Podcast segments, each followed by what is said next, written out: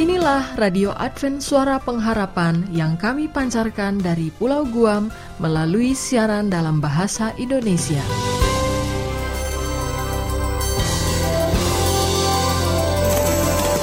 Salam sejahtera kepada saudara pendengar di mana pun Anda berada. Selamat berjumpa kembali dengan kami Radio Advent Suara Pengharapan. Dengan senang hati kami akan menemani Anda dan keluarga dengan rangkaian acara yang telah kami persiapkan bagi Anda sekeluarga dan harapan kami kiranya siaran ini dapat bermanfaat dan menjadi berkat bagi kita semua. Selamat mengikuti dan selamat mendengarkan. Tuhan memberkati.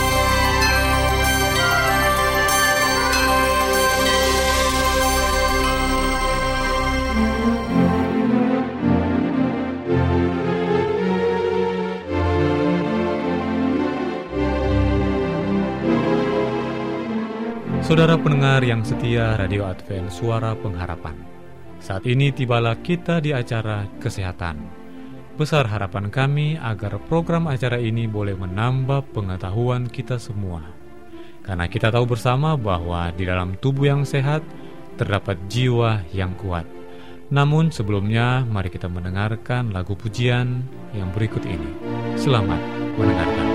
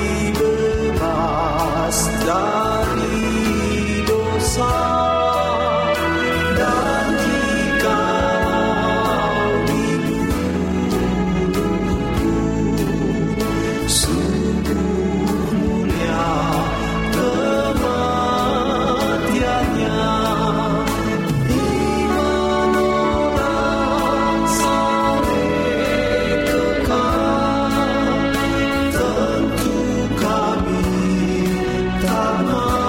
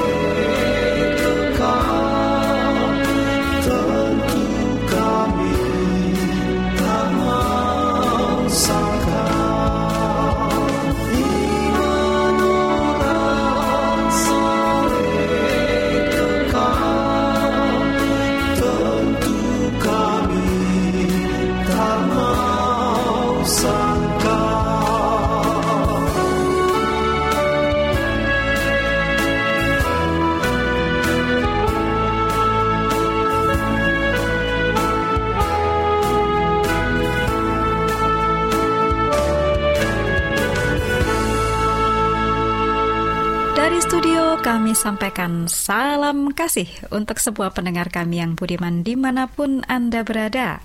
Terpujilah Tuhan untuk waktu yang masih kita miliki dan saya Ayura yang bertugas akan dengan senang hati menemani semua pendengar yang bersama dengan kami saat ini melanjutkan ruang kesehatan. Ya, seperti yang sudah disampaikan sebelumnya, kita sedang menyampaikan strategi untuk menghindari penyakit jantung ya.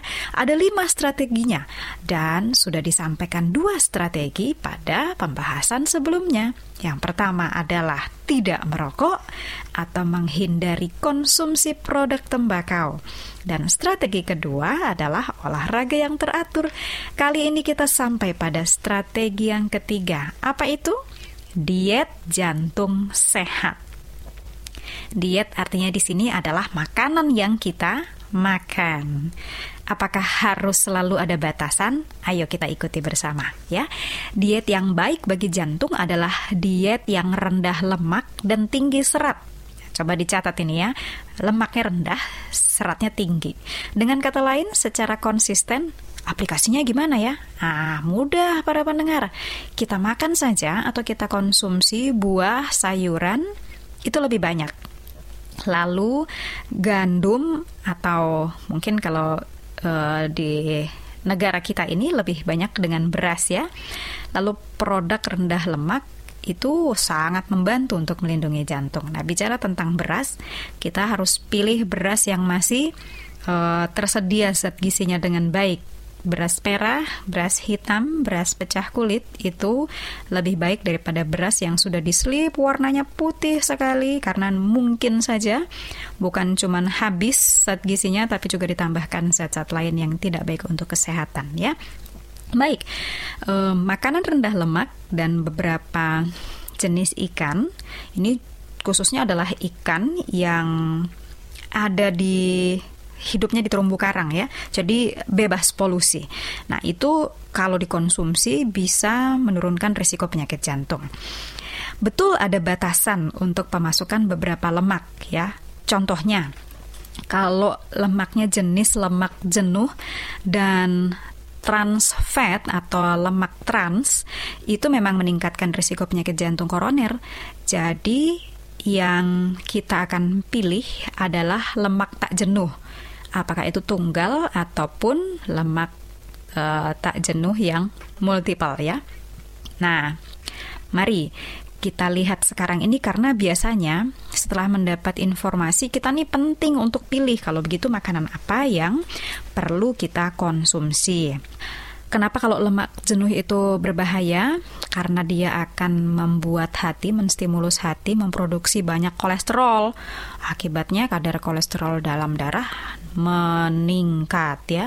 Kemudian kolesterol yang mengendap lama ya sudah pasti dia akan menghambat aliran darah karena membuat dinding-dinding pembuluh darah kita itu menjadi menebal. Jadi oksigenisasi terganggu metabolisme sel-sel otot jantung juga terganggu. Mari kita perhatikan baik-baik apa saja sumber lemak jenuh. Kalau perlu dicatat ini ya. Jadi sumber lemak jenuh itu adalah lemak dari sapi, termasuk keju. Lalu lemak dari kambing, termasuk susu, dan juga bila bahannya adalah minyak kelapa, makanan yang bersantan, dan gorengan. Itu semua termasuk dalam lemak jenuh yang harus kita hindari. Yang boleh dikonsumsi adalah lemak tak jenuh tunggal. Ini mempunyai pengaruh sedikit terhadap peningkatan kadar kolesterol darah ya. Ada sih, tapi hanya sedikit. Jadi ini masih bolehlah ditolerir. Itu ada dalam minyak zaitun, minyak biji kapas, minyak wijen, dan minyak kelapa sawit. Nah, sekarang ini mungkin yang lebih baik. Namanya lemak tak jenuh ganda. Ini berpengaruh ini kalau tadi itu hanya sedikit pengaruhnya supaya kolesterol dalam darah naik, kalau lemak tak jenuh ganda atau multiple ini malah membuat penurunan kadar kolesterol dalam darah. Apa saja sumbernya? Minyak jagung, minyak kedelai, minyak kacang tanah, lalu minyak bunga matahari. Nah, yang mana yang sering kita pakai ya? Ini jujur-jujur saja, lebih banyak yang di dapur kita adalah minyak kelapa. Mungkin kita bisa ganti jadi minyak kelapa sawit. Kalau perlu minyak zaitun yang paling aman. Jadi ingat untuk tidak pernah menggunakan minyak jelantah. E, di satu suku tertentu saya tahu bahwa sambelnya harus dikasih minyak jelantah supaya enak banget. Ternyata itu adalah satu hal yang sangat buruk karena akan membuat uh, kesehatan kita terganggu. Asam lemak tidak jenuh yang terdapat dalam minyak bisa berubah menjadi asam lemak trans yang dapat meningkatkan kolesterol LDL, ini kolesterol yang jahat ya, lalu menurunkan kolesterol yang baik atau HDL. Konsumsi kacang-kacangan seperti kacang kedelai, ikan yang bebas polusi, biji bunga matahari, itu banyak mengandung asam lemak omega 3 ya, linoleat, lalu omega 6 atau linoleat. Itu perlu kita tambah ditingkatkan.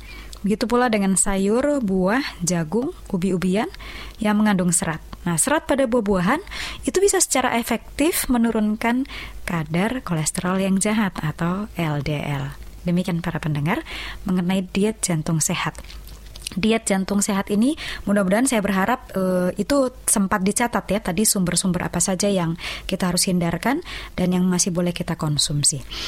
Diet jantung sehat juga berarti menjauhkan konsumsi alkohol dan perilaku ini merupakan langkah bijak sebab mengkonsumsi alkohol dan efek jangka panjangnya itu sangat buruk bagi jantung. Misalnya Alkohol dapat membuat kadar gula darah menjadi rendah, lalu denyut jantung jadi abnormal. Risiko yang lain adalah terjadi aritmia atau kekacauan denyut jantung yang bisa mengakibatkan gagal jantung, memperburuk pembuluh darah, tekanan darah tinggi, aterosklerosis, serta stroke. Jadi diet jantung sehat bukan hanya makanan yang tadi sudah disebutkan, tapi juga tidak mengkonsumsi alkohol. Demikian strategi yang ketiga. Apalagi strategi keempat dan kelima? Ikuti terus ya. Ruang Kesehatan dari Radio Advent Suara Pengharapan. Terima kasih untuk perhatian Anda. Tuhan memberkati kita semua.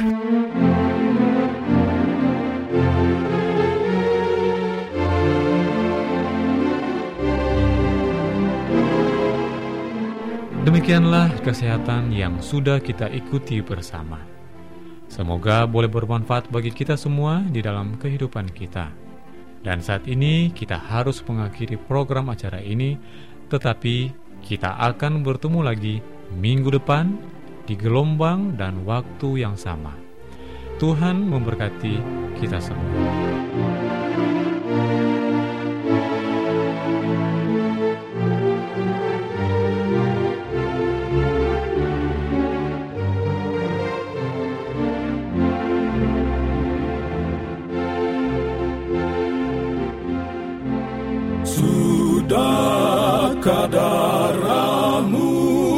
Yesus tercurah untukku. Sudahkah engkau disiksa agar selamat aku? Disalib, disalib, Lalu beban hatiku lenyaplah, lenyaplah, aku nampaklah oleh percaya sekarang sepanjang hariku senang. Sungguh karena dosaku Tuhan disalibkan Kasih Yesus ajaib sungguh tak ada bandingan. Disalib, disalib, Lalu beban hatiku lenyaplah, lenyaplah. Aku nampaklah oleh percaya sekarang sepanjang hariku senang. Selanjutnya mari kita mendengarkan mimbar suara pengharapan. dan bunyikanlah Yesus mau datang segera. Nyanyi musafir dan pujikanlah Yesus mau datang segera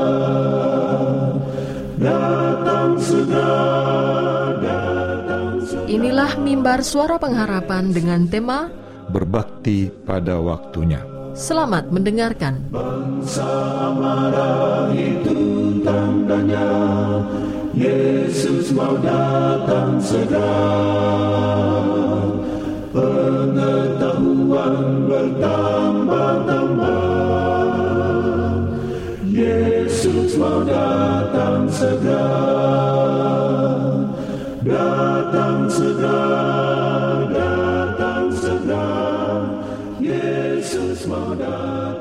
Salam saudaraku yang diberkati Tuhan kita patut bersyukur kepada Tuhan atas segala berkat dan kasih karunia bagi kita, ketika kita diberikan kesempatan untuk mendengarkan sabdanya dalam acara mimbar suara pengharapan bersama saya Pendeta Togar Simanjuntak dengan judul pembahasan kita, Berbakti pada Waktunya. Saudara-saudara yang berkati Tuhan, mari kita buka firman Tuhan dalam Lukas pasal 4 ayat 16 sampai 20. Firman Tuhan berbicara, Yesus datang ke Nazaret tempat dia dibesarkan dan menurut kebiasaannya pada hari sabat ia masuk ke rumah ibadat. Lalu berdiri hendak membaca. Ia telah mengutus aku untuk memberitakan pembebasan kepada orang-orang tawanan dan penglihatan bagi orang-orang buta untuk membebaskan orang-orang yang teritindas. Lalu ia mulai mengajar mereka, katanya, pada hari ini genaplah nas ini sewaktu kamu mendengarkannya. Saudara-saudara yang berkati Tuhan dalam perjalanan hidup Tuhan Yesus selama dia di dunia, Yesus tidak pernah melupakan kampung halamannya kota Nazaret, di mana ia dibesarkan dan selalu menurut kebiasaannya dia selalu datang berbakti ke rumah ibadah pada hari sabat, itu hari Sabtu. Dia berbakti pada waktunya di mana dia di, merasakan itu satu kebutuhan yang sangat mendasar dan juga satu kewajiban dalam hal menyembah kepada Bapa di surga. Saudara-saudaraku, di dalam keadaan kehidupan sehari-hari kita tentunya membutuhkan suatu tempat yang sangat indah. Bukan indah cara fisik, tapi suasananya. Sehingga kita menggambarkan bahwa tempat berbakti itu adalah merupakan suatu tempat yang cara fisik luar biasa. Tetapi Tuhan katakan bukan itu. Yang paling utama adakah hatimu benar-benar berbakti pada waktunya, menyerahkan akan dirimu, hatimu kepada Tuhan. Ada satu ilustrasi dikatakan sebuah taman merupakan tempat perteduhan, tempat berdoa. Teman-teman saya yang tinggal di Manhattan mengatakan betapa harganya Central Park bagi mereka, pusat taman untuk berkumpul. Mereka tinggal dan bekerja di lingkungan bangunan-bangunan pencakar langit, setiap sudut kota sangat sibuk dan sibuk yang tiada henti-hentinya. Tetapi apabila memberikan perteduhan, tempat di mana mereka beristirahat sejenak menghirup akan udara segar dan antara pohon-pohonan yang sangat jarang di tengah-tengah gedung-gedung sangat tinggi. Mereka mendapatkan hamparan rumput untuk memberikan mereka kesempatan untuk beristirahat, bahkan mereka lebarkan nekan kain atau tikar atau apa saja sesuatu untuk mereka duduk menikmati piknik atau makan bersama di taman dengan keluarga, dengan teman-temannya. Lalu teman-teman saya mengatakan bahwa ketika mereka berada di taman itu, mereka merasa berada ribuan mil dari kesibukan yang menegangkan dan membuat stres. Padahal mereka sebenarnya berada di tengah-tengah gedung-gedung yang bertingkat tinggi. Saudara-saudaraku, Tuhan Allah memberikan kita suatu istirahat yang sangat indah dalam kejadian pasal 2 ayat 1 sampai 3 itu hari sabat adalah hari perhentian, hari sukacita, hari yang diberkati, hari yang diberikan bagi kita di mana untuk berbakti. 24 jam dalam seminggu Tuhan mengundang kita untuk menyampingkan kesibukan kita sehari-hari. Di mana kita sudah bekerja keras mungkin selama enam hari. Lalu kita mungkin kuliah atau belajar dapat nilai A di sekolah. Atau mendapatkan rumah yang mewah. Saudaraku, Tuhan mengundang kita datang kepadanya selama 24 jam untuk beristirahat bersama Yesus. Hari Sabat adalah Injil dalam bentuk dramatis. Karena satu hari penuh kita beristirahat bersama-sama dengan Juru kita, kita menutup pintu dan tuntunan-tuntunan dunia dan merasakan kemewahan dalam janji-janji Tuhan, berbakti pada waktunya. Kemudian saudaraku, Nabi Lukas dengan dua episode penyembuhan. Keduanya terjadi dalam pada hari sabat. Yang pertama terjadi di Kapernaum pada waktu kebaktian hari sabat di tempat di mana Yesus menyembuhkan orang yang kerasukan setan dalam Lukas 4 ayat 33 sampai 37. Yang kedua terjadi sudah itu pada hari yang sama itu di rumah Petrus, di mana Yesus dan murid-muridnya makan bersama setelah kebaktian gereja. Di sana Yesus menyembuhkan ibu mertua Petrus yang sakit demam tinggi ayat 38 sampai 39. Perhatikan bagaimana Lukas menceritakan cerita-cerita ini. Bagaimana Yesus memberitakan tentang misinya sebagai Mesias dengan mengutip dari buku Yesaya mengenai pembebaskan orang yang tertindas. Lalu Yesus memberikan kesembuhan rohani kepada seorang kerus setan. Kemudian memberikan kesembuhan fisik kepada wanita yang sakit demam panas. Saya yakin Yesus sedang memberitakan sesuatu kepada kita tentang makna hari sabat. Nah, saudara-saudaraku, di tengah kesibukan Anda, Anda butuh istirahat. Tetapi kita sering mengabaikan istirahat itu, kita malah pergi ke tempat-tempat yang tidak pada tempatnya. Suatu tempat yang di mana orang ramai, bahkan penuh dengan asap rokok, musik yang hingar-bingar, sehingga kita pun tidak bertempatnya untuk beristirahat ke sana. Sebenarnya Yesus mengajak Anda dan saya, di tengah-tengah kesibukan kita, kita datang ke rumah ibadah. Kita sana menenangkan hati kita, berbakti menyembah Tuhan pada hari sabat. Atau kita bisa mengambilkan waktu sejenak untuk pergi ke tempat yang sejuk di mana banyak pohon-pohonan, banyak rumput yang terhampar. Tempat kita bisa membuat badan kita lebih rileks dengan menembarkan akan tikar atau tilam atau apa saja alas untuk berduduk. Kita bisa menikmati makan bersama dengan keluarga atau teman-teman yang disebut cara piknik. Nah, di situ kita, saudaraku, kita pun merasakan suatu sukacita kita bisa dipulihkan dari kelelahan kita. Nah, saudara-saudara, Nabi Lukas memberikan pada kita satu nasihat. Bagaimana Yesus melakukan kegiatan begitu sibuk tetapi ambil waktu juga untuk beristirahat.